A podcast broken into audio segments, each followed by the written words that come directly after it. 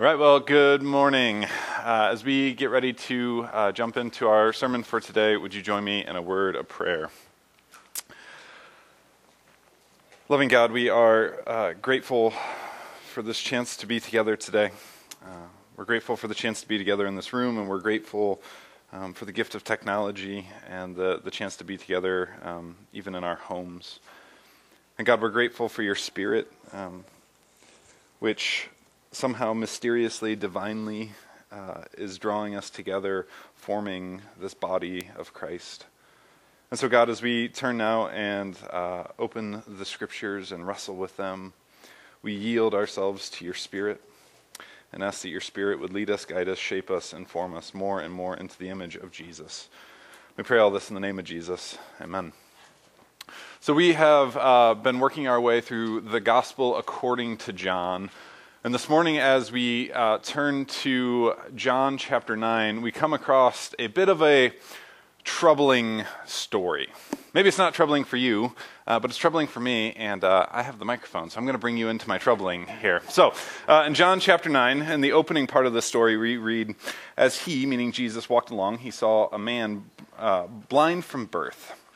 His disciples asked him, Rabbi, who sinned, this man or his parents, that he was born blind? Jesus, Jesus answered, Neither this man nor his parents sinned. He was born blind so that God's works might be revealed in him. We must work the works of him who sent me while it is day. Night is coming when no one can work. As long as I am in the world, I am the light of the world. When he had said this, he spat on the ground and made mud with the saliva, spread it on the man's eyes, saying to him, Go wash in the pool of Siloam, which means sent. Then he went and washed and came back able to see. The neighbors and those who had asked him before as a beggar, uh, those who had seen him before as a beggar came, uh, began to ask, Is this not the man who used to sit and beg? Some were saying, It is. Others were saying, No, but it's someone like him. He kept saying, I am the man. But they kept asking him, Then how were your eyes open? He answered, The man called Jesus made mud, spread it on my eyes, and said to me, Go to Siloam and wash. Then I went and washed and received my sight. They said to him, Where is he? And he said, I do not know. Anybody else have any sort of discomfort at this point? We'll get there, don't worry. All right, so Jesus comes along and he's walking with his disciples and they see this man who has been born or who was born blind. He's been blind his entire life from his birth and his disciples turn to Jesus and they ask, "Who sinned? His parents or him that he was born blind?" Now, before we give like the the disciples too much uh, flack, or before we, we uh, no, not flack, that's, that's a good thing. Before we look down on the disciples too much here, um, like this would have reflected their worldview. Like this, this thing happened. This man was born blind. Uh, this unfortunate thing happened to this man. And in their understanding of the world, somebody had to sin to cause this. So they're asking Jesus, who sinned? Who, who, who caused this blindness to happen in this man? Was it the man himself? Did he sin? Or did his parents caused this blindness to be in him? Did his parents sin that caused this, him to be unable to see? I love Jesus' response here because Jesus turns and he says, Neither. it's as if Jesus, in some ways, is rejecting this entire sort of worldview, recognizing that the world is far more complex than they're, they're giving it credit for. Recognizing that the world may not be as black and white as we want it to be, but that the world exists in a far much more gray area. And so Jesus rejects this premise. Now, if Jesus had just stopped there, we would be A okay. But I think what the problematic part of this passage is, is that Jesus continues on here. And after he says that neither this man nor his parents sinned, he says he was born blind so that God's works might be revealed in him. Anybody have an issue with this now, yeah? Yes, this is exactly why we have some issues here. Because this seems to suggest that this man was just some sort of pawn in God's schemes, right? You can put yourself in the man's shoes here, right? Say he's 30 years old. This means that for 30 years he was blind because God decided that God wanted this man to be born blind so that one day God could show up walking around in flesh and snap his fingers and then he could see and everybody worship God, including this man. I don't know if you're as petty as I am, but I probably would not respond that way, but rather I'd be a little more livid about this divine sort of plan where I was born blind from birth so that everybody could see goodness through me. There's an issue here, And I think it raises this bit of a troubling question of like, is this what God is like? Does God cause these bad, unfortunate things to happen? Does God cause people to be born blind so that God can show up and then God get all of this glory and praise and worship as a result of it? Spoiler alert, I don't think so. I think there's actually more happening than meets the eye here. And to help us figure out what's happening uh, uh, beyond the surface level reading here, we need to get into some textual criticism. Yeah? Did anybody wake up this morning thinking, I hope we talk about textual criticism in church? Yeah, probably not. But here's the deal. This is. but here's the deal. This is this is really really important and as we work our way through it, I promise like we'll understand why it matters here. So, if you're not aware, uh, our Bibles were not originally written in English, right? Uh, we have our Old Testament, which is sometimes referred to as the Hebrew Bible, which was originally written in Hebrew, yeah. Uh, we have uh, our New Testament, which was primarily written in Greek, which means that as we get to our English Bible here, there was an act of translation, meaning that we took the, the original Hebrew, the original Greek, and we translated it into English. Now, where this gets confusing is uh, this is a picture of an original Greek manuscript. Yeah, looks like a big jumbled mess of just one continuous thought, right? It's, it's tricky here. There's like no spaces there's no periods, there's no paragraph breakers, or anything like that. So when the translators come to the book of John and they're looking at something similar to this, I think this might have been from 2 Corinthians, but you, you get the point here. They're having to look at this and they're having to make decisions of where there are spaces in words.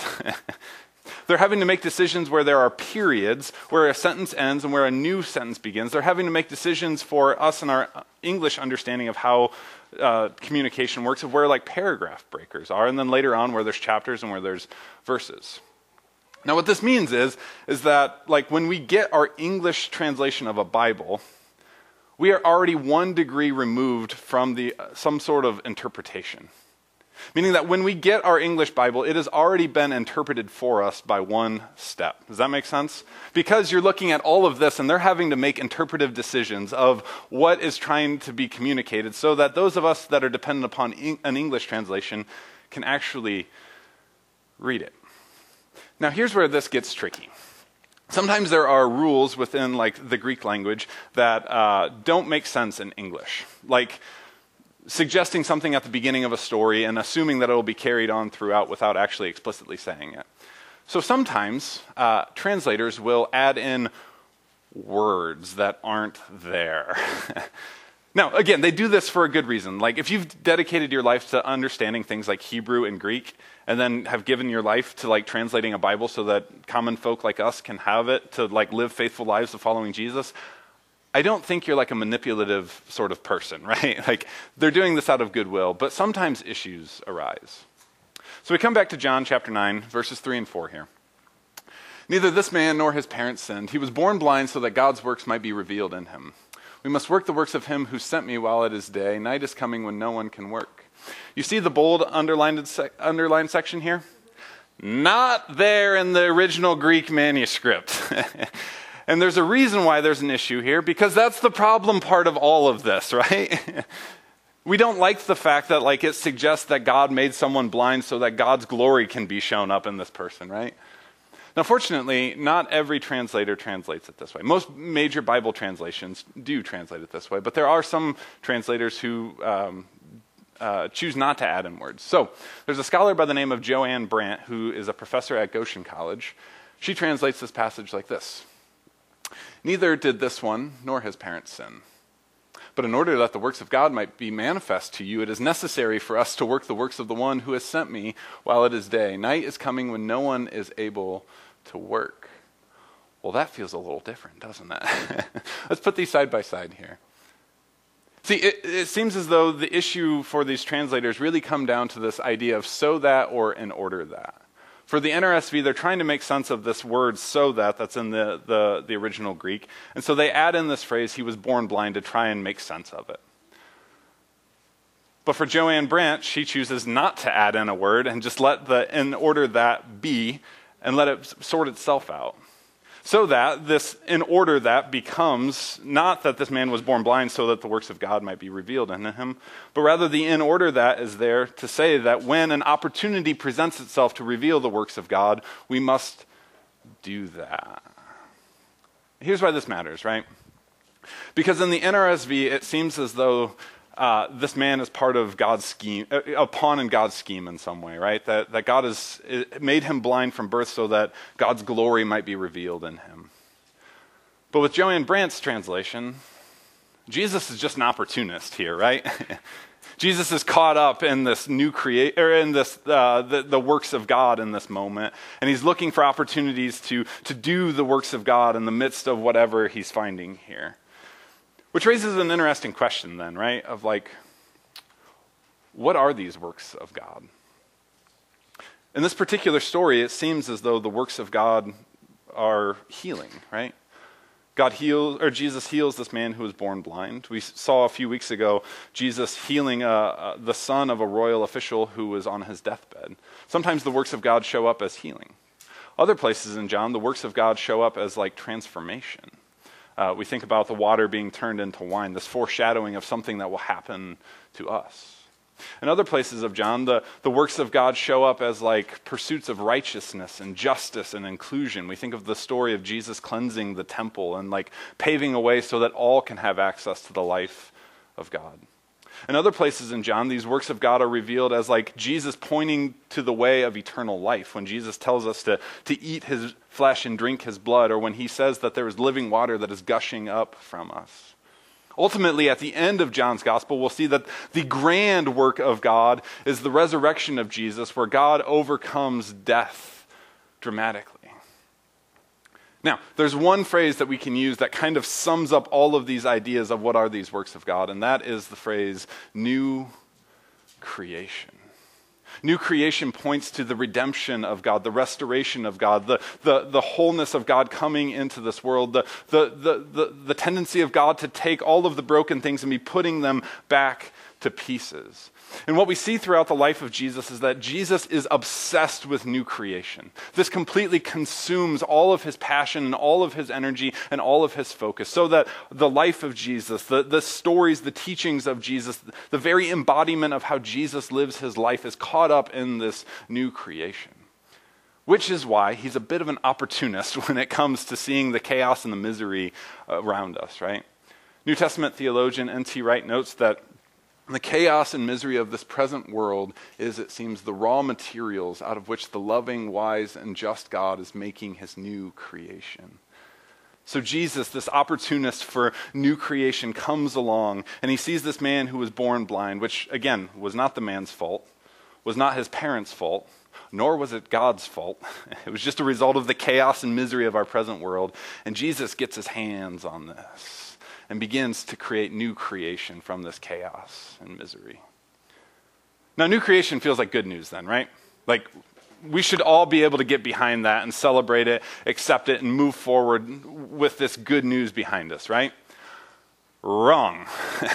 because uh, uh, we're told later on in John chapter 9 that the Pharisees catch wind of this. Now, the Pharisees are a particular sect of Jewish believers who hold to a particular set of Jewish beliefs. And uh, they're often presented as a bit of a, an opponent, a bit of a foil to Jesus throughout the Gospels. And they catch wind of what's happening, and so they begin to question this man. And they're just, uh, they're like pelting him with questions, and they're not satisfied with the answers that they get. And we're told that they're divided and they, di- and they, they don't believe. And so then they begin to like question his parents and interrogate his parents. And the parents are like, hey, he's old enough to fend for himself. Like, you go back to him. So they go back to the man now and they begin to question him more and more. And like, we're feeling like the, the pressure being built up here, right? We're feeling the hostility growing, uh, building up here. We're feeling the tension rising to the point that like, this tension grows so directly towards the man and indirectly towards Jesus that they chase this man out. Now, we, we, we want to like look down on the Pharisees. We want to be upset with them. We want to say like, tisk, tisk, shame on you. You should have known better. But like, I get it. Like, new creation can be a little scary, right? Because it's, it's new. New things are often really scary for me because I like to have like my clean little boxes in my head of how things work. And when something doesn't fit in that box, it feels like a threat. And so it's really scary for me, right? This can be like average, ordinary things, like when Walkie Talkie throws out a new rotational menu, and like these are weird combinations of flavors, and it feels scary to me when, you know, I really like my old drinks. But or it could be like these really big sorts of things, like a new sort of way of understanding what it means to be human, a new sort of perspective of how we are to follow Jesus in the midst of our present world. Regardless of what the new thing is, new things can be scary because they're new. And so the Pharisees are met with this newness of this new creation, and they respond to this newness with things like fear. They respond to this newness with things like cynicism. They respond to this newness with things like resistance. Now, towards the end of the story, Jesus shows up and meets the man who has just been chased out of the place. And he comes to him and he says, Do you believe in the Son of Man? Which is his way of saying, like, do you believe in the one who's going to be this agent of new creation? And he's like, I don't know who he is. You point him out, maybe we can talk about it. And he's like, You're looking at him, baby. And he's like, All right, I believe. And then he starts to worship him. And unlike the Pharisees, what we see with the man and how he responds to this new creation is that it brings out something like love from him. It brings out something like wonder from him. It brings out something like wholeness from him. Not just a physical wholeness, but like this man would have been ostracized from his community and having been physically healed now he's able to like socially be healed as well. I think this is a really fascinating story. And i think in some ways it can act as a bit of a case study to like the effects that new creation can have on us and our own sort of responses to new creation. And it seems that like new creation cultivates something within us for the man who was healed, it cultivated love, but for the Pharisees, it cultivated fear. For the man who was healed, it cultivated wonder, but for the Pharisees, it cultivated cynicism. For the man who was healed, it cultivated wholeness, but for the Pharisees, it cultivated resistance. This idea of new creation is a common thread all throughout the book of John, to the point that we come to the end of the Gospel of John, and he tells us why he wrote all of this. And he says, It's so that you might believe in Jesus the Messiah, the Son of God, and through believing you may have life in his name. Meaning, like, not just some sort of mental exercise, but that we would give our life to this mystery that we see in Jesus. See, all throughout John, he seems to be hinting and suggesting that new creation cultivates something within us. And all throughout John, he's just simply asking us the question which will we choose? Now, as I sat with this story uh, for the last couple weeks, I kept coming back to the story of, of somebody else. It's the story of this little girl. Anybody know who this is? Ruby Bridges, yeah. Uh, Ruby Bridges was born in uh, the Brown versus Board of Education era resistant South. So you have the Brown versus Board of Education, this monumental ruling that schools can no longer be segregated. But if you know anything about American history, you know that the South was a little resistant to some of these sorts of changes, right? And so she, growing up in, in New Orleans, uh, was a, a, later recipient of this sort of thing. So as the pressure to integrate was turned up, the New Orleans School Board decided to create like an entrance exam that black students would have to go through in order to get into white schools. But they designed it to be so incredibly hard that no black student could actually get into a white school. But six students passed. One student decided to stay in their school. Three students uh, went to a school together, leaving six year old Ruby Bridges to head off to a white school all by herself. Her mom was really passionate about this and said something to the effects of, like, this isn't just a step forward for Ruby, but this is a step forward for all black children forever onward. I don't know how you interpret this story, but I interpret it as one of, like, new creation, right? We see here like the redemption, the restoration of God, God putting things back to rights. Not everybody interpreted it that way, though, right? Because as six year old Ruby Bridges heads into school, she has to be escorted by four U.S. Marshals every day. Because as she heads into school, she's met by white adults shouting slurs at her. She's met by white adults throwing things at her. She's met by white adults pulling their children out of their school because they can't fathom their white children going to school with a black child. She's met with white uh, teachers refusing to teach her, all except for one teacher in the entire school. Uh, there's a, a, famous American painter by the name of Norman Rockwell who um, painted a, a, picture of this experience of Ruby Bridges heading into school. I'm going to show it here in a second. Um, it's not an easy painting, just as a fair warning. Um, there's some harsh words in it. Um, it's it's a bit disturbing. So if you want to look away, you want to get up, totally fine. But um, just fair warning, we will look at that here. So here's the painting. Um, it's called "The Problem We All Live With." It's a disturbing picture, right? It's a really uncomfortable one. Like you look at it and you're like, oh, that doesn't feel good. Like you see this little girl, you see racial slurs like plastered on the wall. You see a tomato thrown at her. You see like she has to be protected by these four U.S. Marshals, and it's really uncomfortable. But I think if we're able to sit with it and move through that discomfort, we begin to see that it's also like a, a really subversive sort of painting. That in a time when, like, a black child wouldn't have been the, the focal point of like um, pop art, here she is. But it's not that she's just the subject, but like, look at her, like walking with this courageous sort of posture into this whole new world that is scary and terrifying for anybody else, into this world that's filled with all sorts of chaos and misery. I think this, this painting is uncomfortable. I think it's subversive, and I think it's one that is of new creation.